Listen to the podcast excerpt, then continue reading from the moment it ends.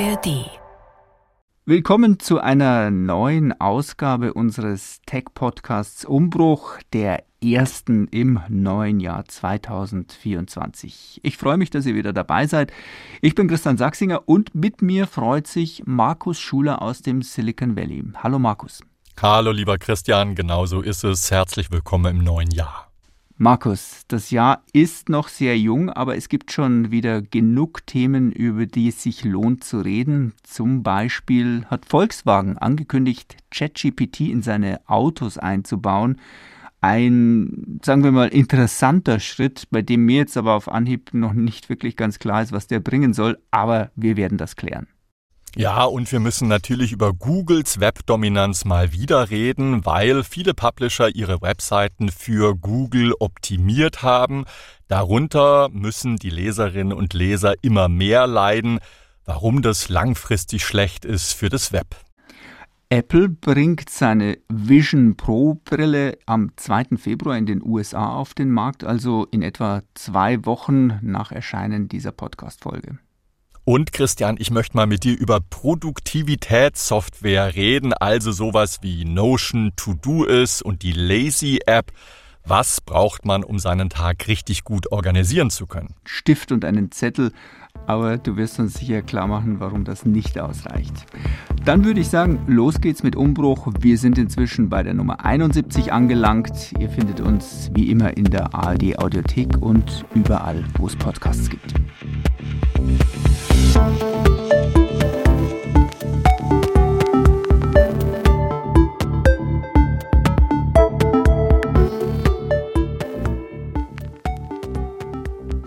ChatGPT, das ist das Hype-Thema und ich muss gestehen, ich kann es fast schon nicht mehr hören. Jede Firma, jedes Produkt braucht inzwischen ChatGPT oder einen anderen KI-Bot. Markus, ich werde in ein paar Wochen wieder auf den Mobile World Congress nach Barcelona fahren und ich hoffe inständig, dass ich dort noch ein paar andere Tech-Themen finden werde, die nichts mit KI-Bots zu tun haben. In Las Vegas ist gerade erst die Consumer-Messe CES zu Ende gegangen und auch da hat sich viel um ChatGPT und Co. gedreht. Und ähm, ja, wir haben es eingangs schon gesagt, auch die Autokonzerne glauben, dass sie nun unbedingt Chatbots einbauen müssen. Volkswagen zum Beispiel hat jetzt auf der CES angekündigt, ChatGPT zu integrieren. Warum brauchen wir das, Markus? Äh, ich kann doch jetzt schon mit Sprachbefehlen eigentlich alle wichtigen Funktionen im Auto steuern. Zunächst, Christian, ich bezweifle mal sehr stark, dass dir in Barcelona auf dem Mobile World Congress ein Thema ohne KI begegnet. Das ist nicht nur ein Hype, sondern auch ein Modewort mittlerweile. Ich habe den Eindruck, dass die Marketingleute vor allem von kleinen wie großen Unternehmen gerade überall wie wild KI draufschreiben, egal ob das Produkt wirklich was mit KI zu tun hat oder nicht, nur weil sie eben glauben, es verkauft sich gerade besser. Stichwort Volkswagen. Der Autohersteller sagt jedenfalls, die Integration von ChatGPT in Fahrzeuge, die biete verschiedene Vorteile, auch wenn viele Fahrzeugfunktionen ja bereits, du hast es gesagt, über herkömmliche Sprachbefehle gesteuert werden können. Wer den Sprachchatbot von ChatGPT getestet hat, den gibt's ja erst seit der Spätsommer vergangenen Jahres, der konnte feststellen, dass die Kommunikation in Form von Sprache zwischen Mensch und Maschine sehr natürlich funktioniert. Das ist also kein Vergleich als zum Beispiel zu Alexa von Amazon oder zu Google Sprachassistent. Die kommen mir mittlerweile eigentlich wie aus der Steinzeit vor. Der Sprachbot bei VW erkennt zum Beispiel aus der Kommunikation der Fahrgäste, wenn es einem im Auto zu kalt wird, dann wird automatisch die Heizung eingeschaltet oder höher geschaltet. Zugleich kann die KI auch komplexere Anfragen bearbeiten und sie miteinander verknüpfen. Sie kann außerdem ganz normale Wissensfragen beantworten, die gar nichts mit dem Autofahren selbst zu tun haben. Statt also nebenher auf dem Handy zu tippen, natürlich nur als Beifahrer, kann man der KI auch als Fahrer Fragen stellen, ohne die Hände vom Lenkrad nehmen zu müssen. Hm, ich stelle mir so vor, dass ich künftig mit meinem Auto diskutieren muss, ob ich jetzt das Fenster aufmachen darf, wenn ich frische Luft schnappen will, oder ob ich mit einem Bier noch Auto fahren darf. Da ist die KI dann vielleicht anderer Ansicht als ich und parkt am Ende das Auto und fährt nicht mehr weiter. Also ich muss ganz ehrlich gestehen, ich habe so den Verdacht, dass wir da gerade dabei sind, unsere Autonomie, unsere Mündigkeit abzugeben und in die Hände einer KI zu legen. Ich glaube, dass sich da in deiner Sorge die tiefe und typische deutsche Angst zeigt, dass KI bald die Macht an sich reißt und uns Menschen zu willfährigen Sklaven macht. Vorstellen kann man sich das natürlich, ich halte solch ein Szenario aber für extrem unrealistisch, weil sich selbst ein großer Konzern wie Volkswagen die Negativschlagzeilen beim Einbau solch einer Funktion einfach nicht leisten kann. Vorstellbar ist, dass die KI dir einen Hinweis gibt und sagt, hey Christian, du fährst gerade durch ein Gebiet mit hoher Luftverschmutzung, willst du wirklich das Fenster aufmachen? Noch besser wäre es natürlich, wenn die KI die schlechte Luft draußen selbst erkennt und dann einen stärkeren Filter im Auto einschaltet. Vielleicht noch ein weiterer kritischer Punkt. Äh, der Datenschutz in den USA läuft gerade ein Prozess zwischen OpenAI und der New York Times. Die Zeitung hat angeblich Texte im Netz gefunden, von denen ChatGPT behauptet, dass es die selbst kreiert hat. Es gibt aber deutliche Hinweise, dass die KI einfach nur geklaut hat. Was, wenn eine KI unsere persönlichen Daten im Auto abgreift und da geht es ja jetzt wirklich um sehr private Dinge. Mit wem spreche ich im Auto zum Beispiel? Wird diese Debatte denn äh, über den Datenschutz in Autos in irgendeiner Form im Silicon Valley geführt, Markus? Klar, diese Debatte gibt es hier natürlich auch. Sie ist so alt wie die KI selbst. Wenn ein Unternehmen wie VW solch ein System einsetzt, dann haben wir als Verbraucherinnen und Verbraucher natürlich auch die Aufgabe, genau hinzuschauen, nämlich welche Datenschutzrichtlinien gibt es dort, welche Richtlinien bestehen. Und diese Richtlinien, die sollten natürlich transparent darlegen, welche Daten gesammelt werden, wie sie verwendet werden und äh, ob sie mit Dritten geteilt werden. Es ist wichtig, dass man als Benutzerin oder Benutzer eine informierte Einwilligung geben kann, bevor die Daten gesammelt werden. Und dies bedeutet, dass die User klar verstehen sollten, was mit ihren Daten geschieht und eben auch die Möglichkeit haben, der Datensammlung zuzustimmen oder sie dann abzulehnen. Und im Falle von Volkswagen, Christian, betont der Autobauer, dass Fragen und Antworten sofort gelöscht werden, um den Schutz persönlicher Daten zu gewährleisten. Insgesamt ist es entscheidend, dass sowohl die Unternehmen, die KI-Technologien entwickeln und implementieren, als auch die Nutzer dieser Technologien ein Bewusstsein eben haben und äh, ja bekommen für Datenschutz und Privatsphäre und sich und aktiv quasi auch dazu beitragen, äh, diese Daten dann auch zu schützen. Die Debatte darüber, die ist sowohl im Silicon Valley als auch in anderen Teilen der Welt natürlich im Gange und äh, wird sich mit der fortschreitenden Entwicklung und Verbreitung von KI-Technologien natürlich auch weiterentwickeln. Wer dennoch neuen Technologien nicht vertraut oder ihnen gegenüber skeptisch aufgestellt, eingestellt ist, der sollte einfach keinen Volkswagen fahren oder auf die Eisenbahn umsteigen für kurze Strecken bietet sich natürlich auch das Fahrrad an, womit wir aber eventuell ein Frischluftproblem bekommen, weil dann einem keine KI sagt, wenn die Luftverschmutzung besonders hoch ist. Markus, ich verweise an dieser Stelle noch einmal auf eine alte Umbruchfolge, die Nummer 36, die hat den Titel gehabt, Warum es im Auto keine Geheimnisse mehr gibt.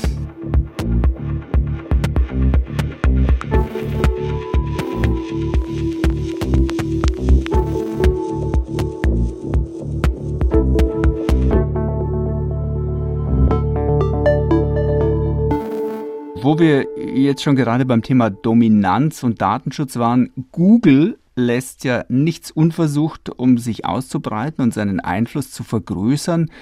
Und das hat in der Vergangenheit dazu geführt, dass gerade Firmen alles Mögliche tun, um von Googles Suchmaschine gefunden zu werden. Also ich kann dir hier von unserem Alltag bei BR24 ein Lied singen, Markus. Wir müssen ständig mit einem Auge drauf schauen, was denn bei Google trendet, also was gut ankommt, weil unsere Inhalte sonst im Netz gar nicht gefunden werden. Natürlich gilt es da immer abzuwägen, machen wir jetzt einen Artikel nur noch so, um Google zu gefallen oder gibt es da wirklich auch einen triftigen journalistischen Grund? Die Gefahr ist, dass sonst der Inhalt immer schwächer wird, wenn wir nur noch uns äh, nach Google richten. Darunter würden dann unsere Leserinnen und Leser leiden, beziehungsweise sich vielleicht auch abwenden. Aber diese Debatte, wie Google-gerecht muss man sein, ähm, die wird natürlich, glaube ich, nicht nur hier in Europa geführt, sondern auch im Silicon Valley. Ja, das ist eigentlich zunehmend ein großes Thema. Die Optimierung von Inhalten im Web, speziell für diese Google-Suche, hat das Netz insgesamt in den vergangenen 20 Jahren verändert. Kein Wunder, denn nach Schätzungen unabhängiger Forschungsinstitute kommt die Google-Suche je nach Land, je nach Region auf einen Marktanteil jenseits der 90 Prozent und das oft weltweit. Diese Optimierung für Google hat die Einheitlichkeit von Design und Inhalten gefördert, aber das geht eben oft sehr zu Lasten der Vielfalt und der Qualität der Informationen. Die Gewohnheit, Google den Vorrang zu geben, ist schwer zu brechen. Es ist einfach unmöglich, die größte Suchmaschine der Welt zu ignorieren. Also was kann man aber trotzdem tun? Naja, ich bin der Meinung, dass auch wir Nutzerinnen und Nutzer da eine gewisse Macht haben. Wir müssen sie aber eben ausüben. Das fängt zum Beispiel damit an, andere Suchmaschinen zu nutzen als die Google-Suche, Bing zum Beispiel von Microsoft oder die deutsche Suchmaschine Ecosia aus Berlin oder DuckDuckGo das beispielsweise großen Wert auf den Datenschutz legt und sagt, dass es Suchanfragen nicht trackt, also nicht verfolgt. Und wenn man dennoch nicht auf die Google-Suche verzichten will, sollte man sich eben im Klaren sein, dass ein Großteil der Suchergebnisse nicht immer auf den relevantesten und qualitativ hochwertigsten Suchergebnissen basiert. Das sieht man, wenn man äh, die ersten fünf Treffer sich bei der Google-Suche beispielsweise anschaut. Da stellt man dann fest, naja, so doll sind die ja wirklich nicht. Und wir als Nutzende müssen eben wissen oder lernen, die Ergebnisse kritisch zu hinterfragen. Ich als Journalist finde es schwierig, um das mal vorsichtig zu sagen, wenn man seine publizistischen Aktivitäten zu stark von Google beeinflussen lässt oder abhängig macht. Heißt, welche Inhalte man veröffentlicht, weil man eben zu sehr auf Klicks schielt. Die Webredakteurinnen und Redakteure, die sagen natürlich, Sie wollen, dass Ihre Artikel gelesen werden, gefunden werden im Netz. Andererseits, wenn in einer Redaktion eine zu sklavische Abhängigkeit herrscht, ist das natürlich, glaube ich, auch schlecht. Hm. Was können also Inhalteanbieter unternehmen, äh, um ihre SEO-Aktivitäten weniger stark auf Google auszurichten? Naja, statt sich hauptsächlich auf Suchmaschinenoptimierung zu konzentrieren, können Inhalteanbieter ihre Websites und Inhalte mit dem Ziel gestalten, eine gute Nutzererfahrung zu bieten. Dazu gehört, Inhalte intuitiv, zugänglich und ansprechend zu gestalten. Außerdem sollte man nicht nur Inhalte erstellen, von denen man weiß, dass sie bei Google in der Suche besonders weit vorne landen, weil sie dort gerade trenden, Viele Inhalteanbieter, wie zum Beispiel das Webangebot eines öffentlich-rechtlichen Rundfunks, die sind natürlich gut beraten, ihre Informationen ansprechend und informativ aufzubereiten. Denn nicht nur Google liest die Artikel, sondern eben auch die Nutzerinnen und Nutzer wissen gut aufbereitete, ansprechend gestaltete Artikel zu schätzen. Daneben gibt es einige andere Maßnahmen, zum Beispiel Optimierung für andere Suchmaschinen, E-Mail-Marketing oder der Aufbau einer Community und Partnerschaften mit anderen Inhalteanbietern.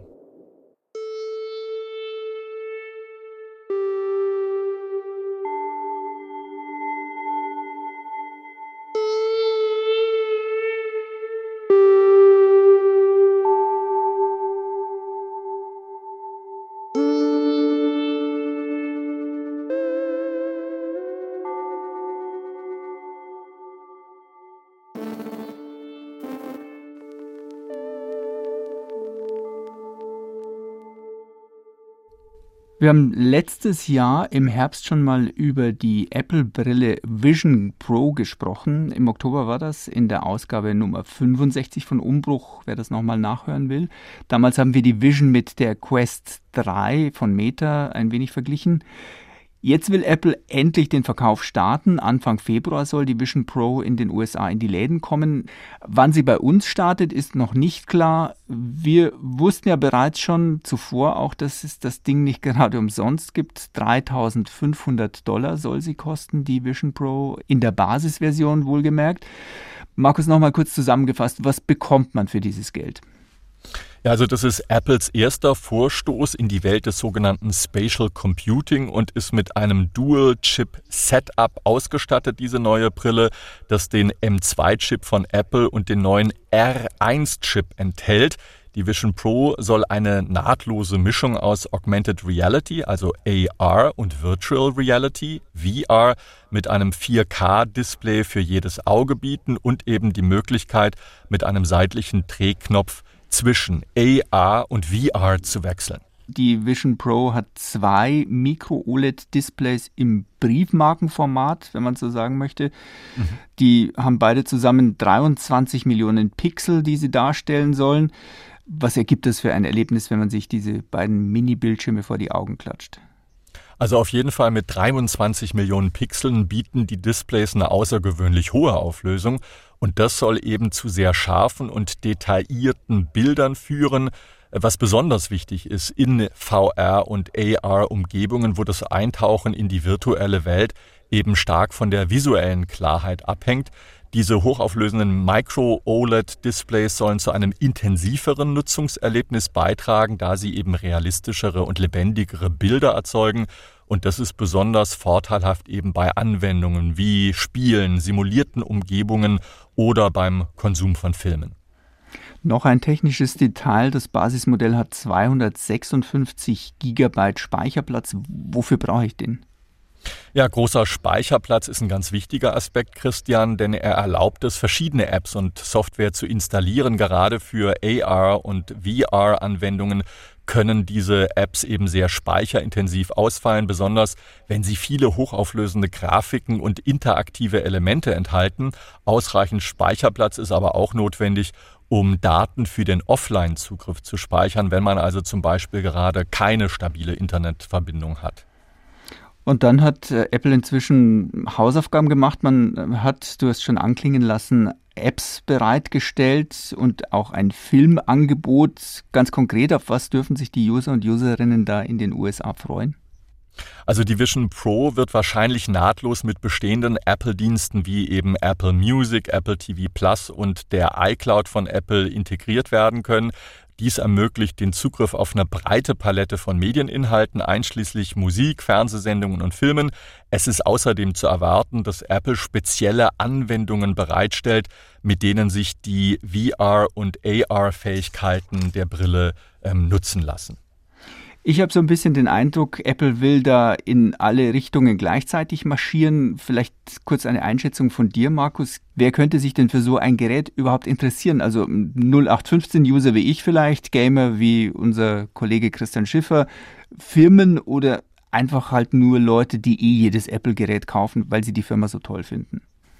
Ja, dreieinhalbtausend Dollar für eine VR-Brille, das ist natürlich schon ein Wort. Sicherlich gibt's Leute, die so große Fans von Apple sind, dass sie auch davor nicht zurückschrecken, wie es sicherlich auch viele Menschen geben dürfte, die tausende Euro dafür ausgeben, zum Beispiel ein Stadionjahresticket für den Lieblingsfußballverein zu kaufen. Ich finde den VfB Stuttgart zum Beispiel so toll, dass ich das vermutlich machen würde.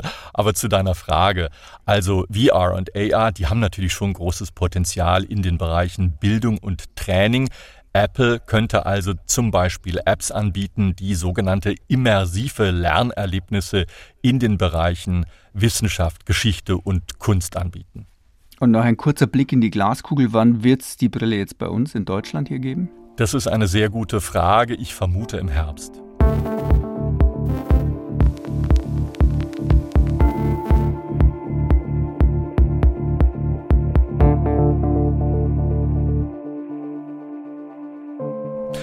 Christian, jetzt müssen wir zum Schluss noch in Umbruch über etwas Nutzwertiges sprechen. Also, es geht um Produktivitätssoftware. Also um so digitale To-Do-Listen, meinst du? Genau. Markus, an dieser Stelle bin ich wirklich gespannt. Ich bin extrem produktiv, aber gerade deshalb. Das wissen wir. Ja, aber gerade deshalb, weil ich nicht ständig alles, was ich erledigen muss, umständlich mit dem Finger oder mit einer Tastatur in ein Gerät eintippe. Und ich behaupte, diese Programme, die sind Produktivitätsfresser. Naja, vielleicht, lieber Christian, solltest du dich mehr auf analoge Medien konzentrieren. Du könntest zum Beispiel zu Hammer und Meißel greifen und deine Gedanken stichwortartig in Steinplatten reinmeißeln. Oder, um die Hürden nicht ganz so hoch zu hängen, du könntest natürlich auch äh, zu Papier und Stift greifen. Angebote, aber wie das sehr beliebte Programm To Do ist, die helfen einem schon, Dinge nicht zu vergessen, bestimmte Aufgaben in ihrer Relevanz zu priorisieren und äh, zu automatisieren, Prozesse zu automatisieren, vor allem wenn man eben den ganzen Tag zwischen Webbrowser und E-Mail-Programm hin und her springt. Und davon gibt es eben sehr viele Menschen und da können dann solche Programme sehr, sehr hilfreich sein. bleiben wir bei To-Do ist, was du gerade genannt hast. Ich habe es ausprobiert. Du bekommst da erst einmal eine Mail, in der steht, Überlege genau, was die wichtigste Aufgabe ist, füge sie zu To-Do ist hinzu, setze die Fälligkeit auf heute und konzentriere dich darauf, diese eine Sache zu erledigen. Das war's. Erledige deine wichtigste Aufgabe heute und mache es dir morgen zur Gewohnheit und wenn du deine Ziele erreicht hast, erzähle mir davon. Also ehrlich, das hört sich nach Psychotherapie an. Wer braucht sowas, Markus? Naja, meine Erfahrung ist hier eine andere. Das hört sich für mich nach einer typischen Willkommens-E-Mail an, um dir den Einstieg bei To-Do ist leichter zu machen. Das Angebot von To-Do ist sieht oberflächlich betrachtet sehr einfach aus, ist aber bei näherer Beschäftigung recht komplex. Genauso ist es übrigens bei Notion oder bei einer noch relativ neuen App wie der Lazy App, die es im Augenblick nur für einen geschlossenen Benutzerkreis und nur für den Mac-Computer und das iPhone gibt. Aber alle Anbieter haben mehr oder wenig stark ihre Angebote in den vergangenen Monaten mit äh, KI-Fähigkeiten aufgepimpt. Das ist sehr praktisch und macht diese Anwendungen wie ich finde, umso attraktiver. Markus, ich habe dir und Christian Schiffer äh, bei unserer letzten Umbruchfolge zugehört, als du richtig neidisch wurdest, als Christian dir erzählt hat, dass er schon mit Notion arbeitet. Lass mich raten, du hast den Weihnachtsurlaub dafür genutzt, dass du mit dem Kollegen Schiff Vergleich ziehst und du kannst jetzt auch Notion, stimmt's? Nee, leider nicht. Ich hatte da einfach zu wenig Zeit, mich ausgiebig mit Notion zu beschäftigen. Dieses Werkzeug ist aber sehr mächtig und wird deshalb auch gerne als Second Brain, als zweites Gehirn beschrieben. Aber komm, gib's zu, mich, mich würde es wundern, wenn du nicht wenigstens ein bisschen dich in Notion hineingegraben hättest. Gib ein bisschen was weiter von deinem Hoheitswissen. Was kann Notion? Naja, Notion vereint eben Elemente des klassischen Projektmanagements, der Dokumentenbearbeitung und der Datenbanken in einer einzigen einheitlichen Plattform, oder Oberfläche. Dadurch lassen sich äh, verschiedene Aufgaben erledigen, egal ob für Beruf oder Privatleben. So bietet Notion eine Vielzahl von anpassbaren Vorlagen für verschiedene Anwendungsfälle an, wie zum Beispiel Aufgabenlisten, Projektzeitpläne und eben persönliche Journale. Man kann außerdem eigene Vorlagen erstellen. Das Tool erleichtert die Zusammenarbeit vor allem im Team, da mehrere Nutzerinnen und Nutzer gleichzeitig an derselben Seite arbeiten können. Es unterstützt Echtzeit-Updates, Kommentare und gemeinsame Arbeitsbereiche. Herausragend bei Notion ist sicherlich die Datenbank-Funktionalität. Hier kann man nämlich Tabellen, Boards, Kalender und Listen erstellen, die miteinander verbunden sind und in verschiedenen Formaten angezeigt werden können. Notion lässt sich auch mit anderen Tools und Diensten integrieren und ermöglicht so den Import von Inhalten wie zum Beispiel aus den Apps von Google, also den Google Docs oder Trello und äh, einigen anderen. Okay, und wie viel Zeit muss ich investieren, wenn ich damit zurechtkommen möchte? Ja, die Lernkurve, die ist sehr steil. Also man darf sich davon aber nicht abschrecken lassen, wenn man bei all diesen Produktivitätstools äh, was äh, lernen will, dann muss man sich schon Zeit nehmen, aber vielleicht ein guter Rat am Anfang, sofort alles umzusetzen, was einem in den Sinn kommt und was man automatisieren möchte, das funktioniert in der Regel weniger gut. Wenn man so nämlich vorgeht, ist es ein sicherer Garant, um zu scheitern. Mein Ratschlag ist deshalb, langsam anzufangen, einzelne Dinge auszuprobieren, einzelne Funktionen. Notion ist kostenlos und man bezahlt erst, wenn man sehr umfangreiche Dinge damit machen will. Auf YouTube, da gibt es äh, sehr viele, sehr gute Videos. Die sollte man sich vorher anschauen und prüfen, ob man mit dem Tool zurechtkommt sagt unser Tech-Nerd und Mann aus dem Silicon Valley.